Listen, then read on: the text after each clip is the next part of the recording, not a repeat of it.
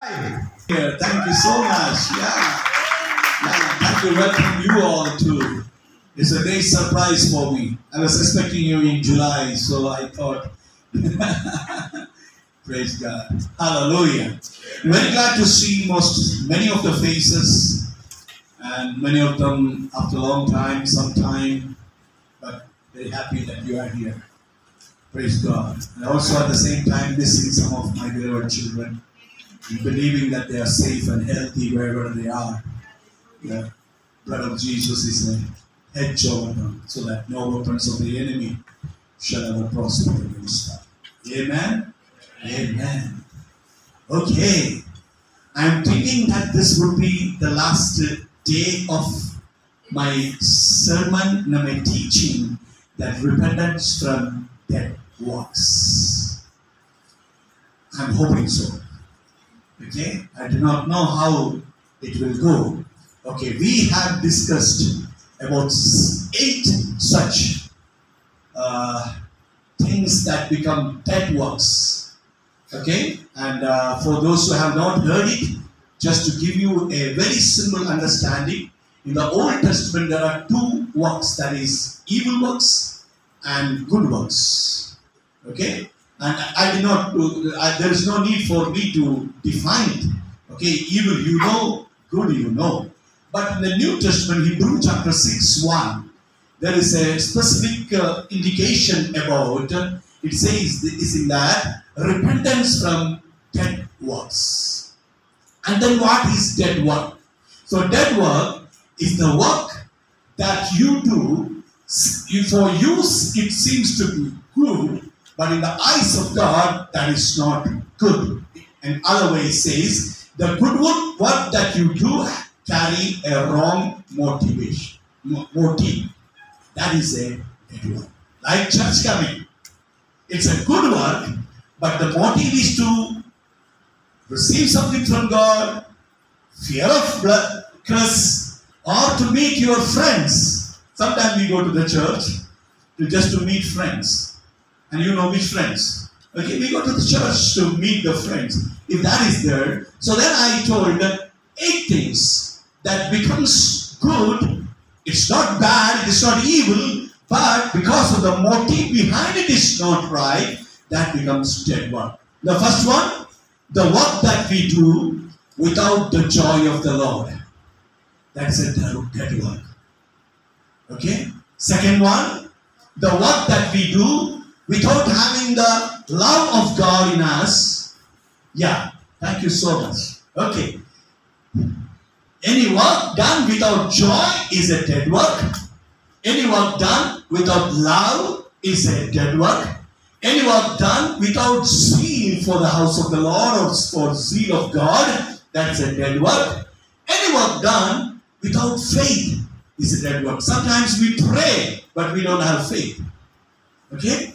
You know, we don't have faith and we just pray. We can pray 1 hour, 3 hours, 24/7, all night, it's okay. But if you don't have faith, that very work is a dead work. Okay, fifth, any work done to please yourself or for self-gain, for your own benefit, that is a dead work. And sixth one, any work that is done to cease the cry of your conscience is a dead work. You need an understanding about that conscience. What is that? To the cry of your conscience means that one day morning you are very, very late and you want to go to the exam. All of a sudden your conscience says, hey, you have not read the Bible. And what do? You just go back and take the Bible and then you have a feeling, oh, I think the Bible and the papers will go good. So that is the conscious cry. Sometimes, hey, today you didn't go to church. That's a conscious cry. You just go in the last minute, stand until pastors shake hands or meeting somebody see, and that is a conscious. That any seventh one, any work done because of the fear of God's judgment. You ask anybody, they say, oh, we fear that if you do not do, we do not love God or do not go to church, I will be sent to hell. Okay, divine judgment, and then. The 7th, the 8th is anything that is done expecting a reward. expecting a reward. You remember when Ananias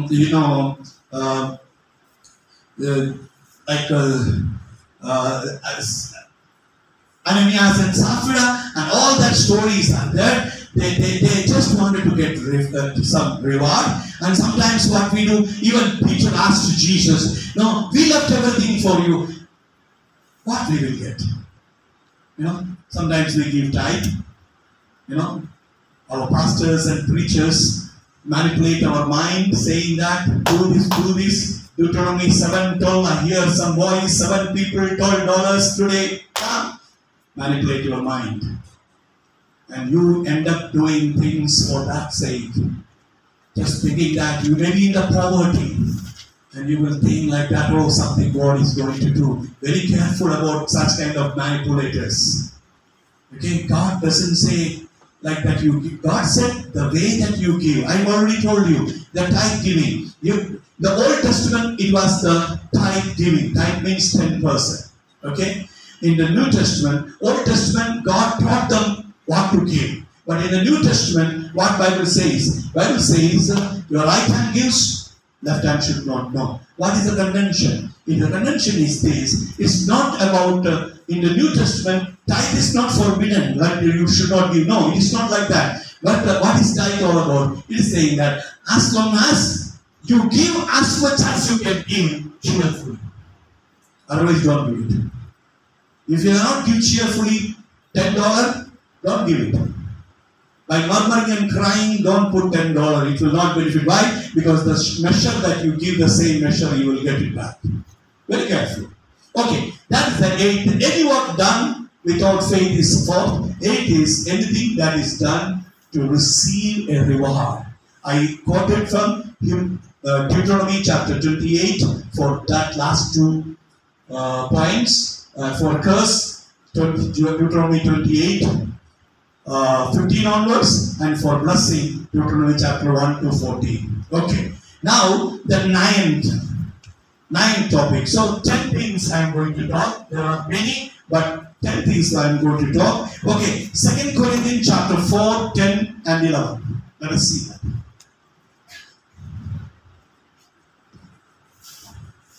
Second Corinthians chapter 10. So chapter 4, 10 and 11. Through suffering, our bodies continue to share in the death of Jesus, so that life of Jesus, underline that word, life of Jesus, may also be seen in our bodies. Okay, go to 11. Yes, we live under constant danger of death, because we serve Jesus, so that the life of Jesus, again life of Jesus, will be evident in our dying bodies. Go back to 10. What does it say? Through suffering, our bodies continue to share the death of Jesus. Means what? When the apostle is saying, when I go through the sufferings in my life, I share the same agony, the death of Jesus in my life. Why? To portray the life of Jesus. Life of Jesus through my life. Okay? So what Apostle Paul is saying, the sufferings makes him so vulnerable that the life of Jesus can be seen through his life. See, now let me ask you one question. Who is the light of the world? Jesus. Who is the light of the world? Somebody disagree? Nobody disagree. Let me see. Let us see the Bible says if that is correct or not. Okay? Let us see John 9:5.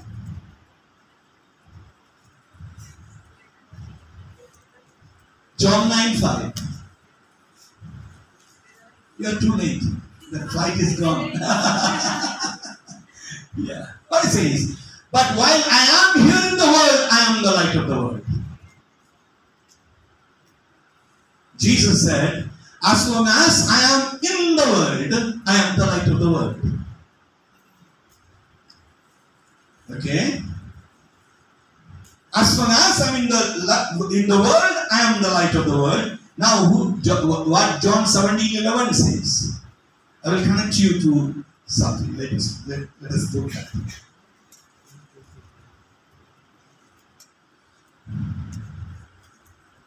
John 17:11.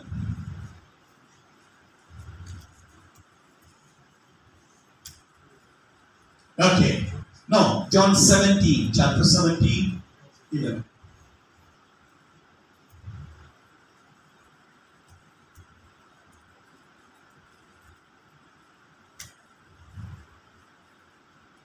Got it? Yes.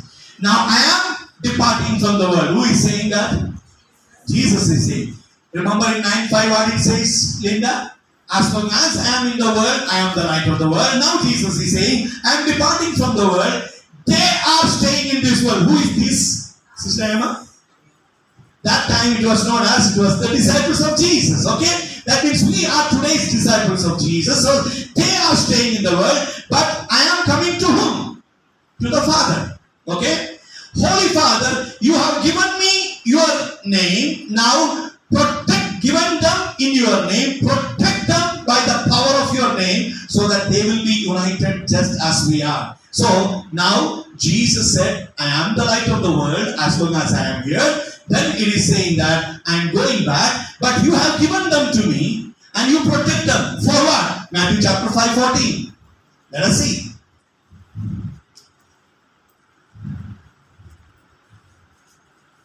Matthew chapter 5:14.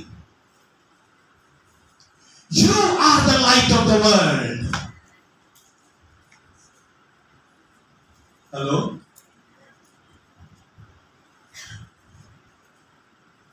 Who is the light of the world? Who is the light of the world? I am the light of the world. Like a city in the hilltop that cannot be hidden. Means what? We are in the world and we are the light of the world now. And our light cannot be hidden. Okay, now what is this light of the world? What is this light of the world? Let us see. In 1 Thessalonians chapter 5:5. 1 Thessalonians chapter 5:5. If we go in this phase, I don't think I will finish 10 today. Okay. For you are you are the light of the world. Now who we are? We are the children of the light and of the day. We are not belong to darkness and night. Okay? Got it? And now we are not of the dark, not of the night. We are of the day and we are the children of light. Who is the light? Jesus Christ is the light. And who is today's light? The children of the light. Who are they? You and me are the children of light. But now I asked you, what is that light? Okay, let us see in John 1:4. John the Gospel 1:4. See, now we do not, 1:4. I will end up preaching some other sermon. Unprepared servant. The word gave life to everything that was created, and the light, and his light brought light to everyone. So what is the light? What is the light? Hello, come on. What is the light? The life of Jesus. Got it? So Jesus is the light of the world as long as he was here upon the face of the earth. And now we are the sons of light. We carry the light. Now let me ask you a question. How many of you know that moon doesn't carry its own light? Anybody here? Yes? Carry or doesn't carry? Doesn't carry. Then whose light they show? Sun's light. When the sun's light comes, until sun's light comes upon it, the moon is hidden. But the moment the light comes upon is, the moon is seen. But the light is of whom? Sun. And we think like that. It's moonlight. We say moonlight. Where is the moonlight when moon doesn't have light? And I want to tell you the same thing. You and me have not our own light. It is the Father when shines His Son's light into us and we shine. And that means what? What is God expecting from us? God is expecting, Stuart, from us is this, that the very life of Jesus should be the light of the world that world will see. Is it clear? Is it clear?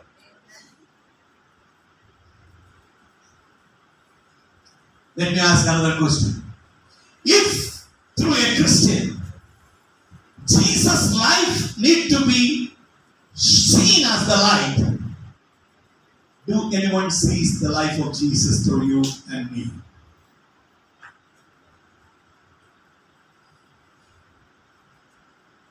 Is it not that we try to show our own light, not the Christ light?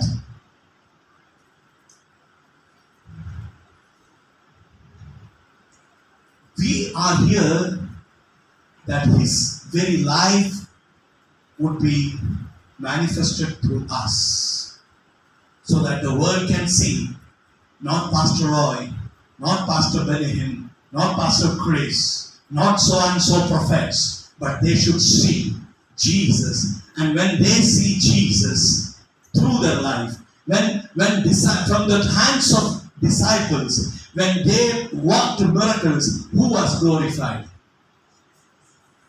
Jesus, not the disciples. What is the dilemma of today? When miracles happen to servants of God, you and me make them God and leave Jesus behind. The men become God. And we start cherishing them, we start celebrating them, we sell everything for them. If they want till you die, you will die for them. But the light of Jesus is never seen.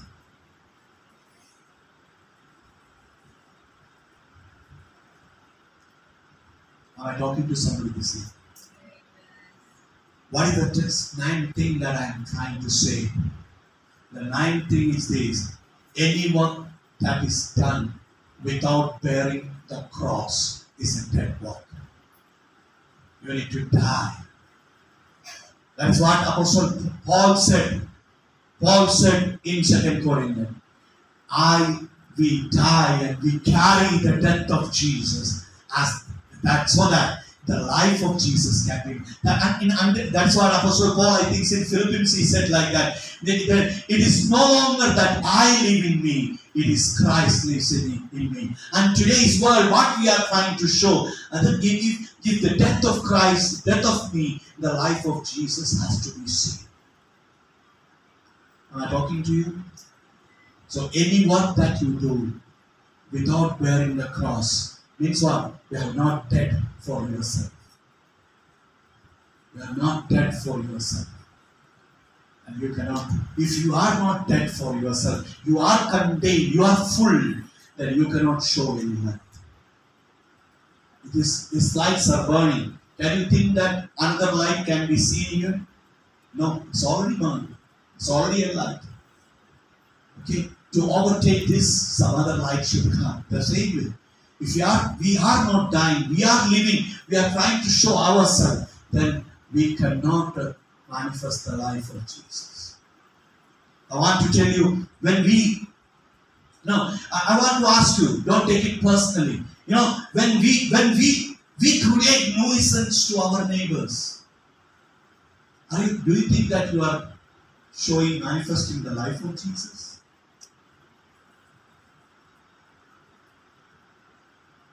You drink and dance and hooliganisms and everything like that you do. Societies are upset.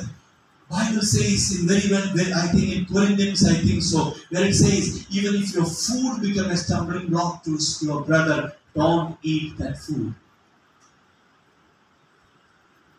You know, sometimes we are very, very, very religious. What happened? We put the full volume to the music and we start shouting and singing and dancing. But the next door there will be somebody whom you do not know. They may be battling with cancer or some sickness. There, some death is happening. You think, my house, my property, what can I do? Yes, you can do everything. But that is not the way that you will manifest the life of Jesus.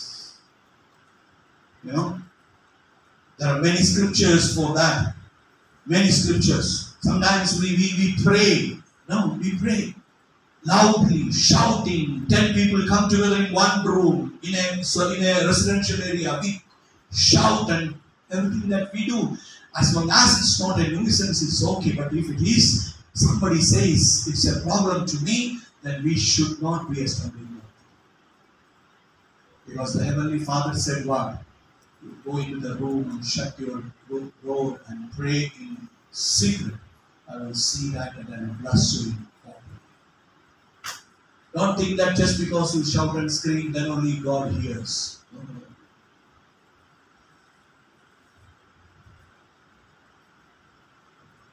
We may be needing to such shout that because we are so bombarded with voices of different voices. So, what is that exactly? There are 1 Corinthians chapter 8, 9, chapter 8 and Romans 14 and all like that chapter speaks about that how we should be, you know, dying for ourselves on a daily basis. Hallelujah. Let me ask you a question. Interesting questions. Okay. You know, I said that we need to die so that the life of Jesus should overflow from our life, right? Okay. Now, take me for an instance. You have a glass. Suppose this is a glass. And another glass has some water. And it is pouring out the water. What do you call it as? Pouring out the water. But if you are a glass that is filled and then you pour out some water, what it will be called? It is overflowing. What kind of glass you are? You are trying to still to pour it down, or you are overflowing. Are you showing Jesus, or Jesus is overflowing through your life? That is exactly what happened. I pray even today, because everything the disciples did it is written, recorded in the New Testament Bible. It belongs to us. So I always pray that God, if the disciples' shadow fell upon the sick, they were healed. I need that anointing. But what was that? It was not pouring. It was the overflow.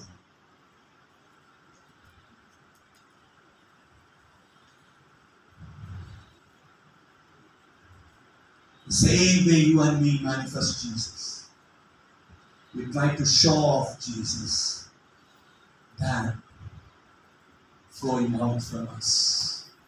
Flowing out from us. Jesus said in John chapter 7:38, what Jesus said? Jesus said that the streams of river, the life, what river will overflow from your womb. Okay, yours, please. John 7:38.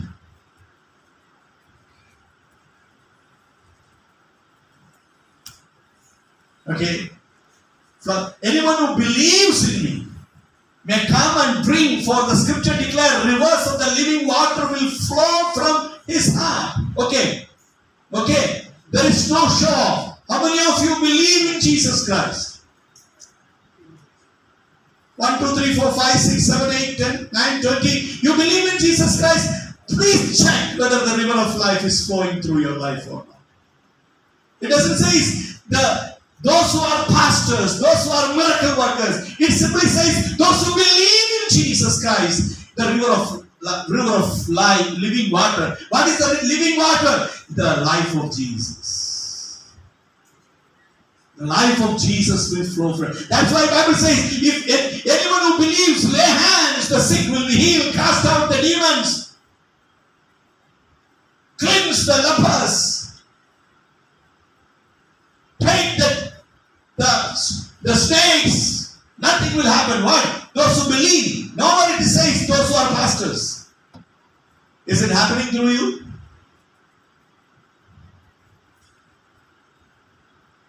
Hello. That means you are still not dead for yourself. You are still living. You are still living. Understand that? Okay. Another example I will give you. How many of you know the hand pump? Hand pump, you know? The water body got as hand pump only. Okay. If there is any new name, please teach me. Okay. Hand pump. And how many of you know about river? Nobody knows it. I only know. Okay. River. Okay. What is the difference between hand pump and river? I don't need a PhD scholar to tell about it. Everybody knows. River continuously flows. And hand pump? And little water. Then again pump. And I want to tell you which category you are. The hand pump or the river. Sometimes when pressure comes, you saw some Christianity and God. Then again some problem comes, you show some Christianity. But God is saying, when you come, you say, Lord, I am a sinful man. I want to tell you, the life of river when flows in, it will just take away all that things that is not supposed to be there. What is the Bible says? When He comes, He will give you a heart of flesh. He will take it away from you. Most of us are trying to be hand pumps. That sometime in Sunday, we are river. Monday to Saturday, we are hand pumps. In Sunday, all the spirituality from heaven comes down and we become so spiritual as if that rest of all them will be left out. You will be ruptured. Why it is happening? Because you are still not dead and you are still living.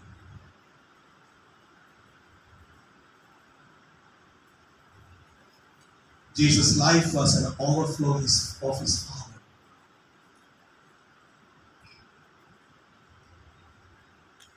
Jesus said, I don't do anything without I get the guidance from my Father. What we need to do? We need to die on a daily basis. What Jesus said? Jesus said, if you want to follow me, take your cross on a daily basis and deny your father, mother, all that relationship means what? Above them. Keep me, give me the first preference, first place. Then you will be my disciple. Sometimes what happened? This is very interesting. Sometimes we are full of anger. Something happened that we are full angry that time.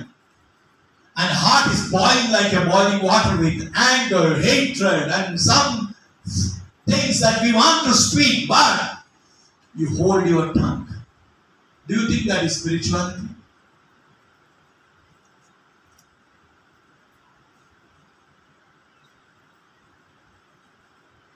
My beloved,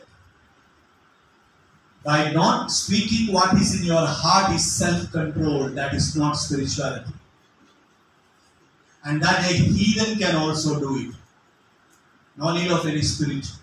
The demonic spirit can also control the words. You know? No need of Jesus. Only a self-discipline is needed. You can control your tongues by not speaking some foul things or wrong things to somebody, but still you are boiling in anger and hatred and frustration in your heart. That means what Jesus said, what you eat from outside do not defile you. What comes out from you defiles you. Means what? That is boiling in you, is already defiled you, but you are controlling your tongue. That is a self-control. Don't call it as a spirituality. And then don't call you are a super spiritual person. It's simply self-control.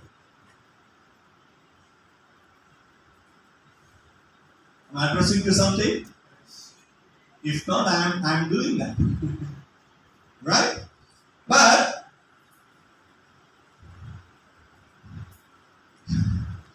you know, sometimes when you become successful, you get some good marks, everybody start rejoicing with you. Do you think that everybody rejoices with you? I also studied with them, same class, same thing. What happened? Comparisons, questions, denials, weak points, cursing on the upbringing, cursing parents, timely money doesn't come, so I don't study. What is that? That's exactly what I'm saying, trying to say. We are not doing things without the cross. Without the cross. We are not dying on the cross on a daily basis.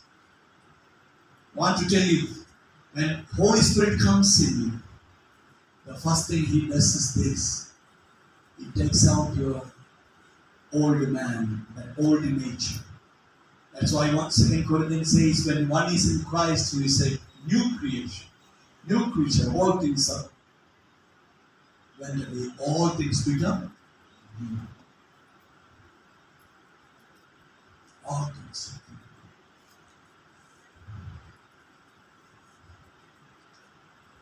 Come on. The kind of English languages we use in our text messages and things like that, we look into, hey, it's common, yeah, holy, some putting holy into an abusive word doesn't make the abusive word holy.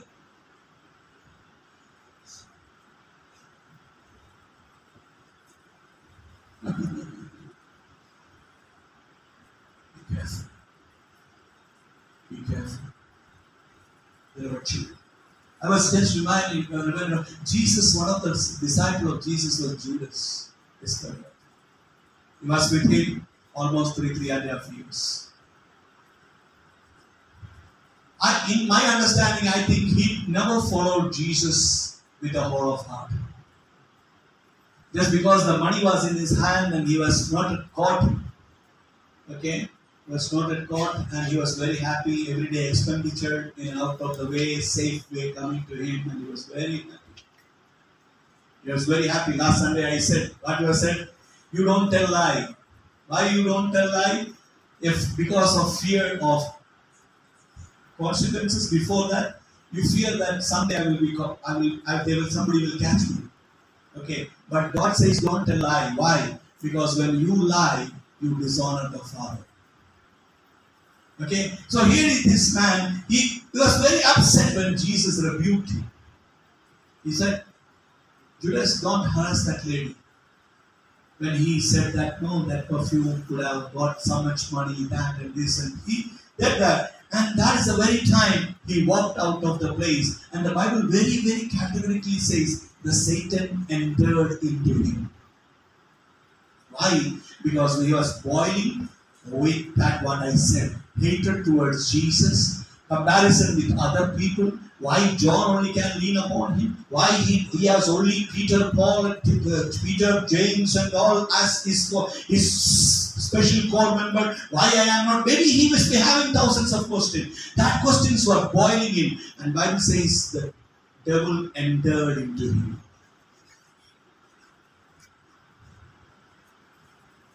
How do you respond to a rebuke of a pastor? The Bible says, in the Bible, it says, it says like the whom I love, I think it is in Revelation chapter 3:19, it says, whom I love, I rebuke them and chasten them.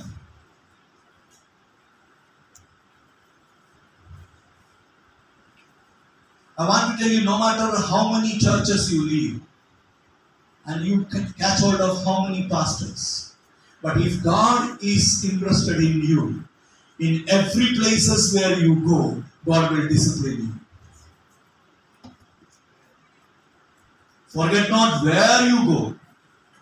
No matter, that's why David said, where can I hide you, hide from you, Lord. When I go to heaven, you are there. When I go to the hell, you are there. Where can I hide from the Holy Spirit? You think that, okay, I will leave PSU and go to some other church. There people will accept. One day, 2 days, somebody will accept. Third day onwards, you will show your tantrums, which you are showing in other church. Slowly, the new pastor also, okay, they came out. Then they will call, Pastor, what happened? Okay. Then God will start to correcting you there. Then you will go to the third church, fourth church. You change your church, but you will never change. That's why I always change. Change is only change when you change. Remember that. Change is only change when you change. So, believe this, that one of the ninth thing which that I want to tell is this. The ninth dead work is this. This is what the ninth dead work, that is that any work that you do without dying on the cross is a dead work. You want examples? You go to your countries, look out the ministry of the people. You look to some believers, you saw them as believers, now they are no more believers. Have you come across such people? Sometimes you went to the church through them, but one day you are there, they are not there. The pastor who baptized me today is not a pastor. For me, I'm saying, me. He left the church and flown to America, all ministry gone. He baptized me 35 years before. But today, he is not serving the Lord. He left the ministry. He got a visa from his in-laws from America. They all went back. I don't know whether they are doing ministry there or not. Our visa is for heaven, not to America. Right? Your ministry is where you are. I always say, you don't look for a mission field. The mission field is what? Every soul that is without Christ besides you is your mission field. What is the grace? Every soul which is without Christ besides you is your mission field. Now, if you are in Nigeria, sitting in a bus, next person is not Christian, that is your mission field. Don't ask for USA visa. Okay. 10th thing. I think I'm getting time. Okay, I will complete this. 10th thing. Now Luke chapter 10, 38 to 42. Luke chapter 10, 38 to 42. This is a story of two sisters. It's about Martha and Mary. What was the difference between two?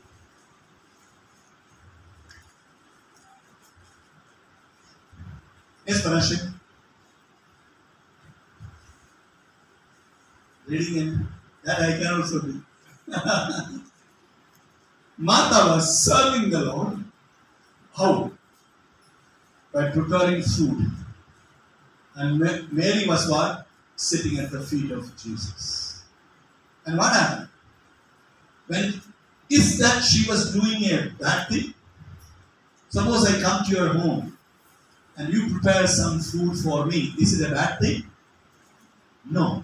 It's a good thing she got, as long as I think preparing some food for the pastor is a good thing. Okay, keep it in mind. Okay. Yeah, a good thing. But what was the problem? 39. 40. Martha was distracted with much serving, and she approached him and said, Lord, don't you care that my sister has left me to serve alone? Therefore, tell her to help me. Think about this. She was doing some good thing, but what was the difference? One, she was murmuring.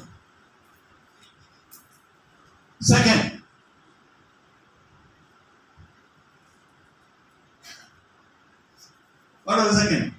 she felt that she only doing everything. And third, she held Jesus accountable. Don't you care? No? Don't you care?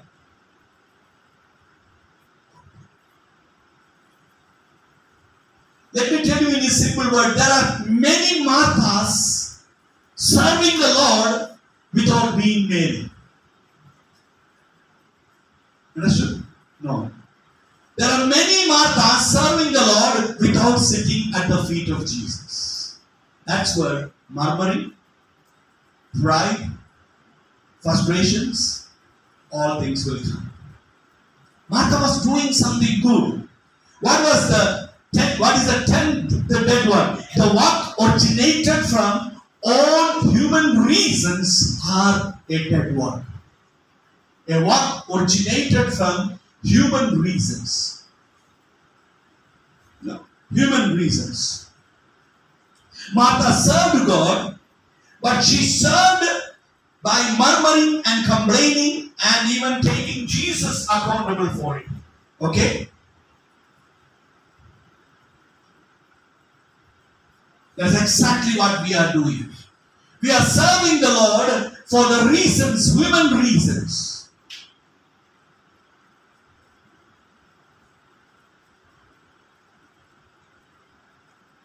In the book of Luke chapter 17, 7 to 10, there is a story saying that, I will say, which is the master? When a servant comes, he will say, oh, you are tired? Come and sit. I will just massage your leg and I will make a soup for you and I will make some food for you. No.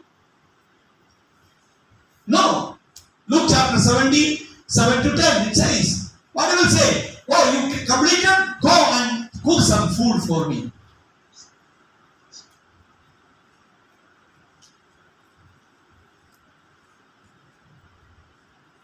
I want to tell you, when somebody is finishing the duty, a job that they are given to be done, they are just doing it for as a duty, not as a service.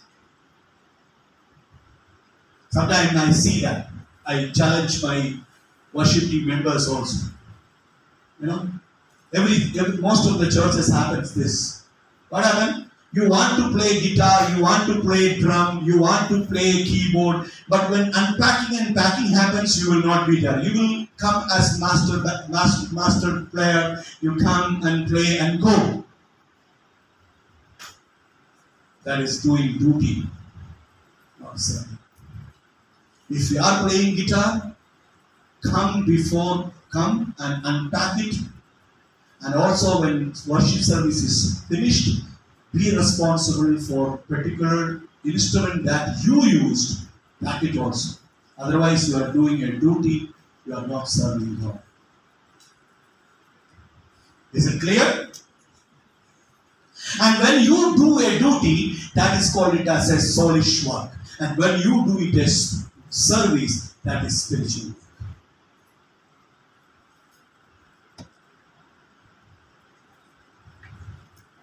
Some of the time our PSU also we see that today anointed church will be cleaning the it's good that its service is distributed among people, but is it only the responsibility of anointed, blessed or ushers to do the thing for the house of the Lord? If we are coming and sitting here and listening and worshipping, can we all come together and serve the Lord by serving one another?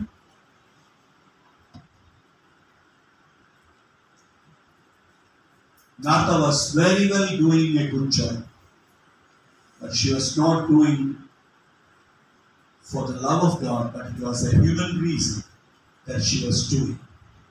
You know, that is the soulish human reason for doing the work.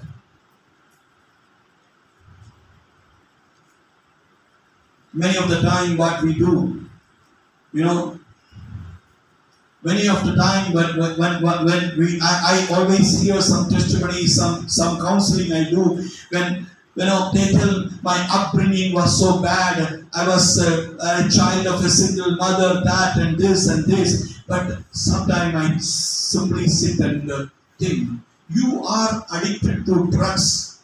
What is the relation with single mother and your choice?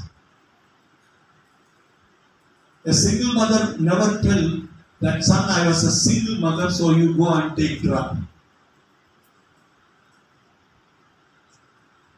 Because it is very convenient to blame your parents. Because you do not want to take responsibility and accountability of your choices. In 7 years, I'm with Paranul Scripture Union. I have heard thousands of testimonies and counselings. People say, my young age was bad, this. Man, when your young age was bad, that time you are not matured. But today you are 18 years, 21 years, you are matured. Why you need to stand in the foundation of blame game? Why can't you build your own destiny by serving and receiving Jesus as your personal Savior and build a new life in Christ Jesus? Does it make sense? We keep on blaming our upbringing by parents, our condition. There may be, having said that, I don't say, there may be some instances, some family, some stepfather, some stepmother, some area where it was brutality and abuses happened, but does not mean that. We need to stand on those lost battle. We need to build and fight our battle in a better way. We most of the time, there is any you getting pregnant without marriage, does that brings any connection with your single mother? Yes, literally something carries, that is okay, that I know that. You go for an abortion, that is something with something matters with your upbringing. It's a choice that you make. Abraham did one. Abraham one day thought, God said that I will have a son. So he tried to help God. Like some of us, we try to help God. He tried to help God and he made one Ishmael. And you know what is happening even today. I want to ask you, are you creating some Ishmael?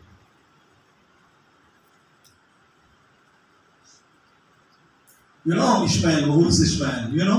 Okay, Abraham's son, born of Hagar, the bond's woman, maid, servant, and rest of the story. I love them, everything is okay. Okay, but you know that. Are you creating an Ishmael in your life? Are you making Ishmael? We are facing it. Somebody asked me, what was the wrong? What is the wrong?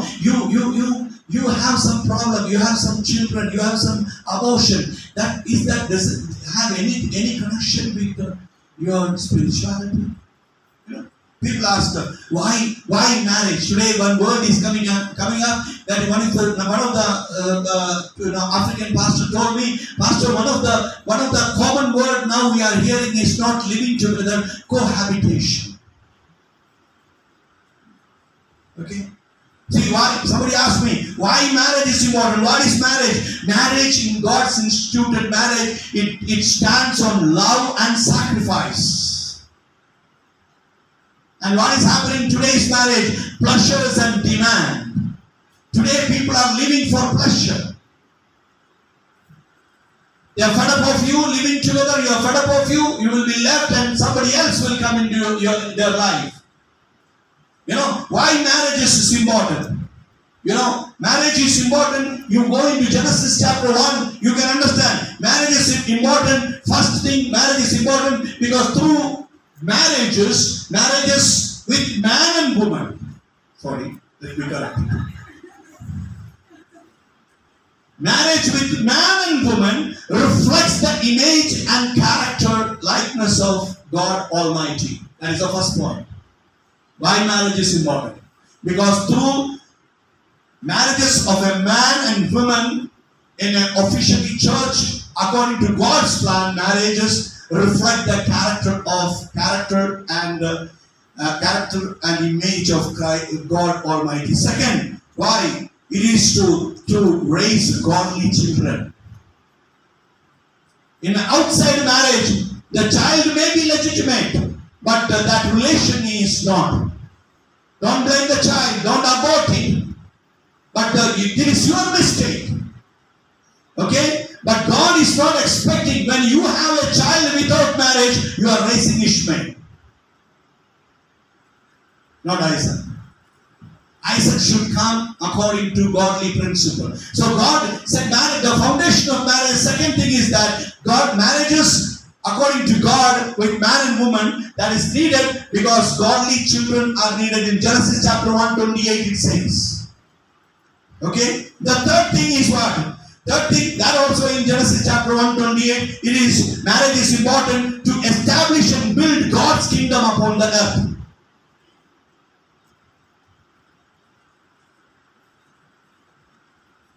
Fourth thing, Genesis chapter 2:18. What is marriage? Marriage is about the companionship.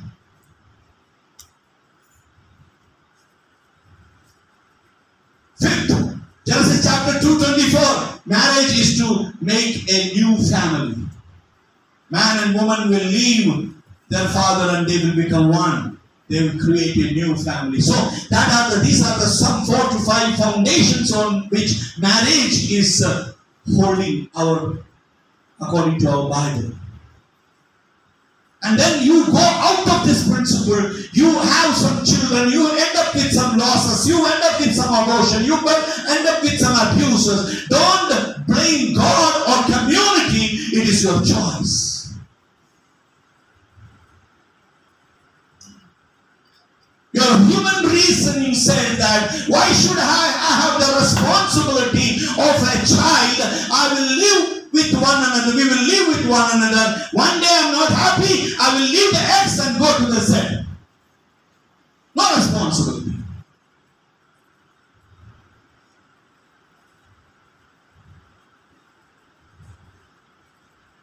It is only human reason.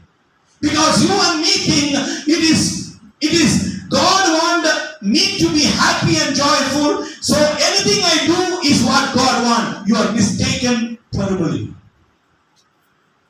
God is not accepting or wanting you to do certain things in assumption. Abraham did it. When he said, they said, I'm an old man, what to do?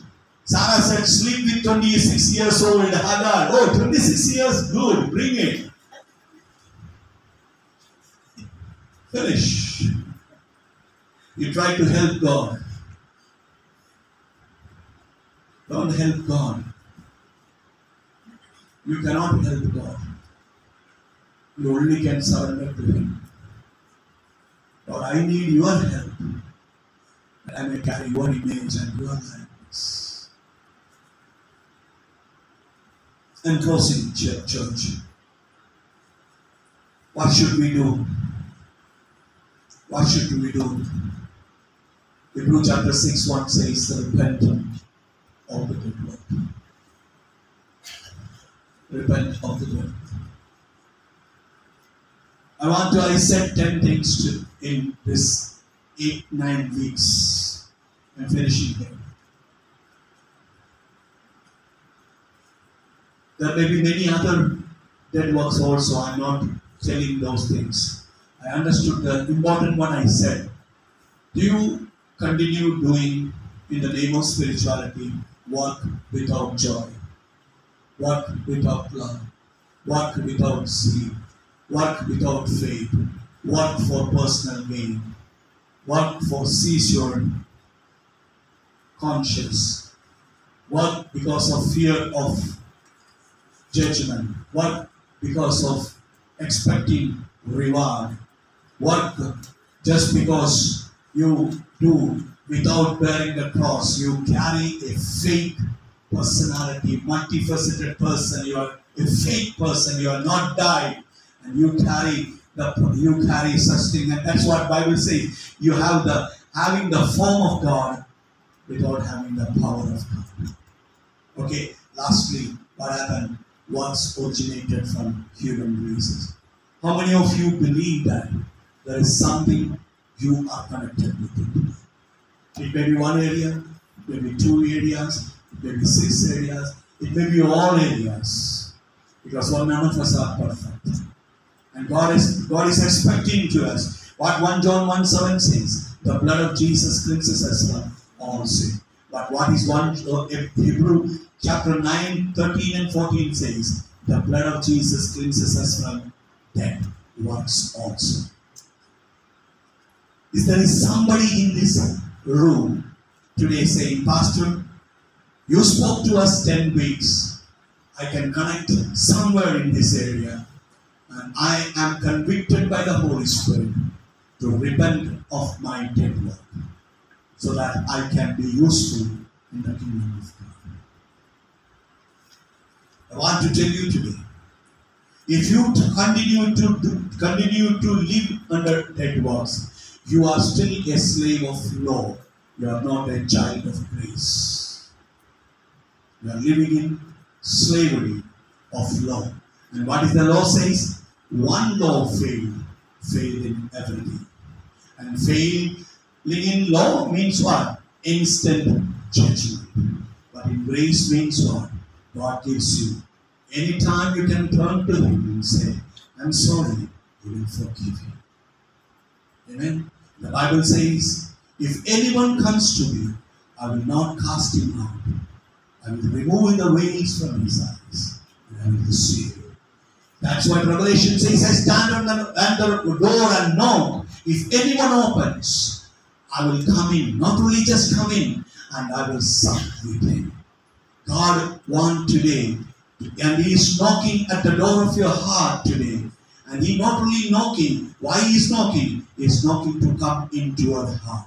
How many of you are ready to invite Him in saying, Lord, I heard you are knocking through the word that is spoken. And I understood I am living in some areas with dead works. And I want to repent it off. And I want to repent it off.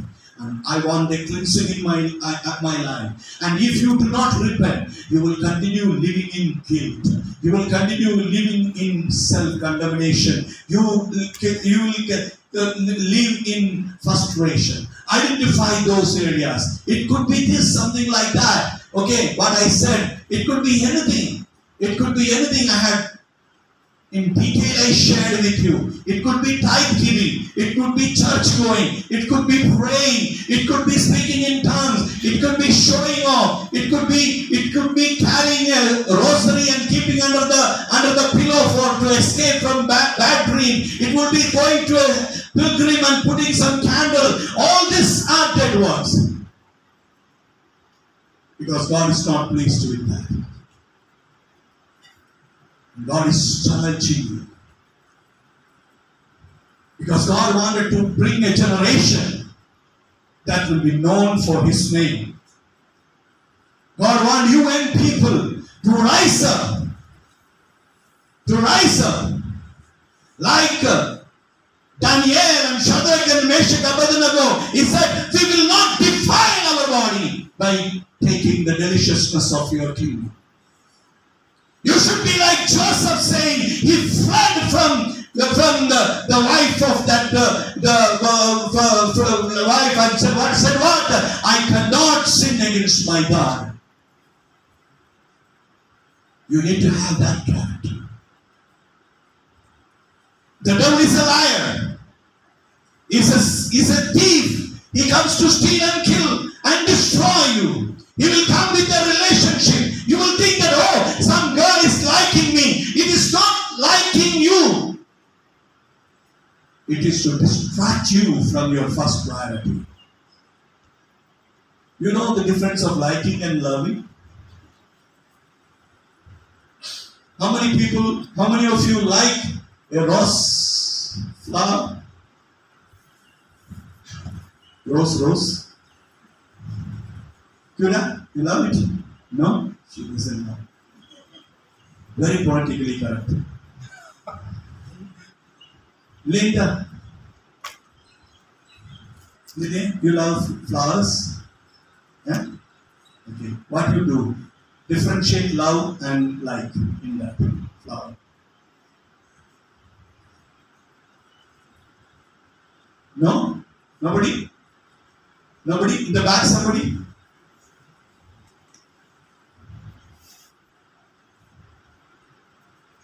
Yes, you can say. No? Don't want to say? No, I'm not going to take your number and come after you why you said so. I'm not going to come. Yeah. Okay, life doesn't have efforts and love has efforts. Okay. No, I just thought about a flower. If you deserve flower and you have a flower rose here and you like it, what you do? If you like it, what you do? You like it, you pluck it. And you take with it. If you love it, you are. You will touch it, feel it, and then start giving more water so that it is grown. When relationship comes, see some love, the person who loves cherishes you or want to pluck you.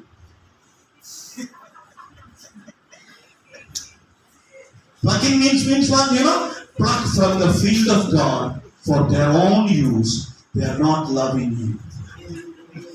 If they are loving you, they will allow you to grow in the Lord.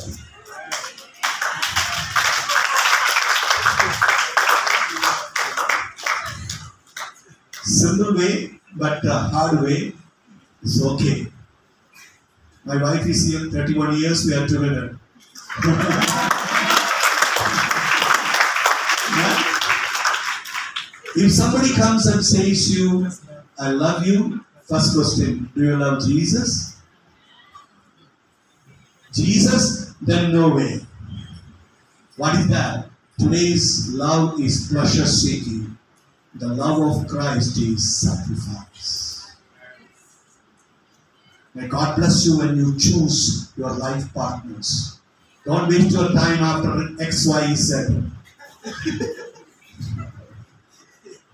They will not give you their name even to you.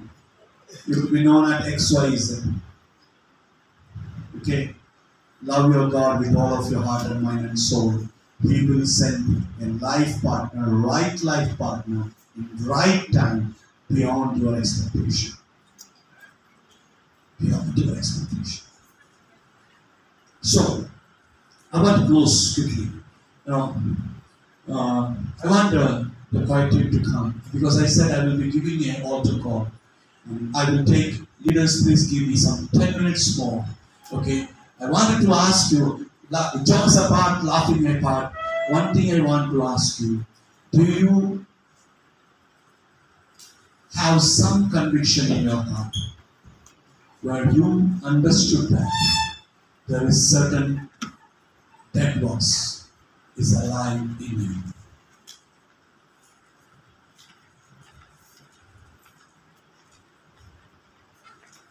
Hello? It could be anything, name it anything. You come to church but still you have hatred. You come to church still you are gossiping. You come to church but you still have backbiting attitudes. You come to church, you are not careful about your neighbor. You come to church. What is the foundation of church? What is the church foundation of church? The church stands on three pillars. That is love, care, and share. Come again, tell with me. What is the three pillar? Love, care, and share. How God, Jesus loved us? Sacrificially loved us. How He cared us? Even though it was not convenient, still He served us. How He shared with us? He gave His love. That is exactly His marriage. That is exactly His love life.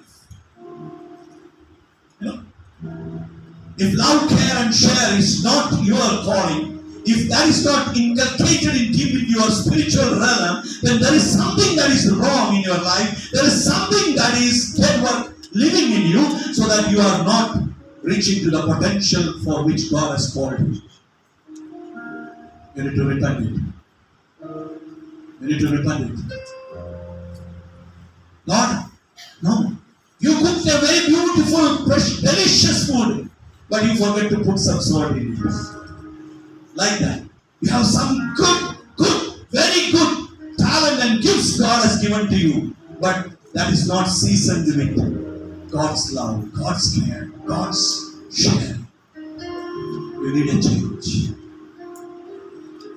Can somebody connect with it? Here it is written. Any work done without joy is a dead one. Anyone done without love is a dead one. Anyone done without zeal is a dead one.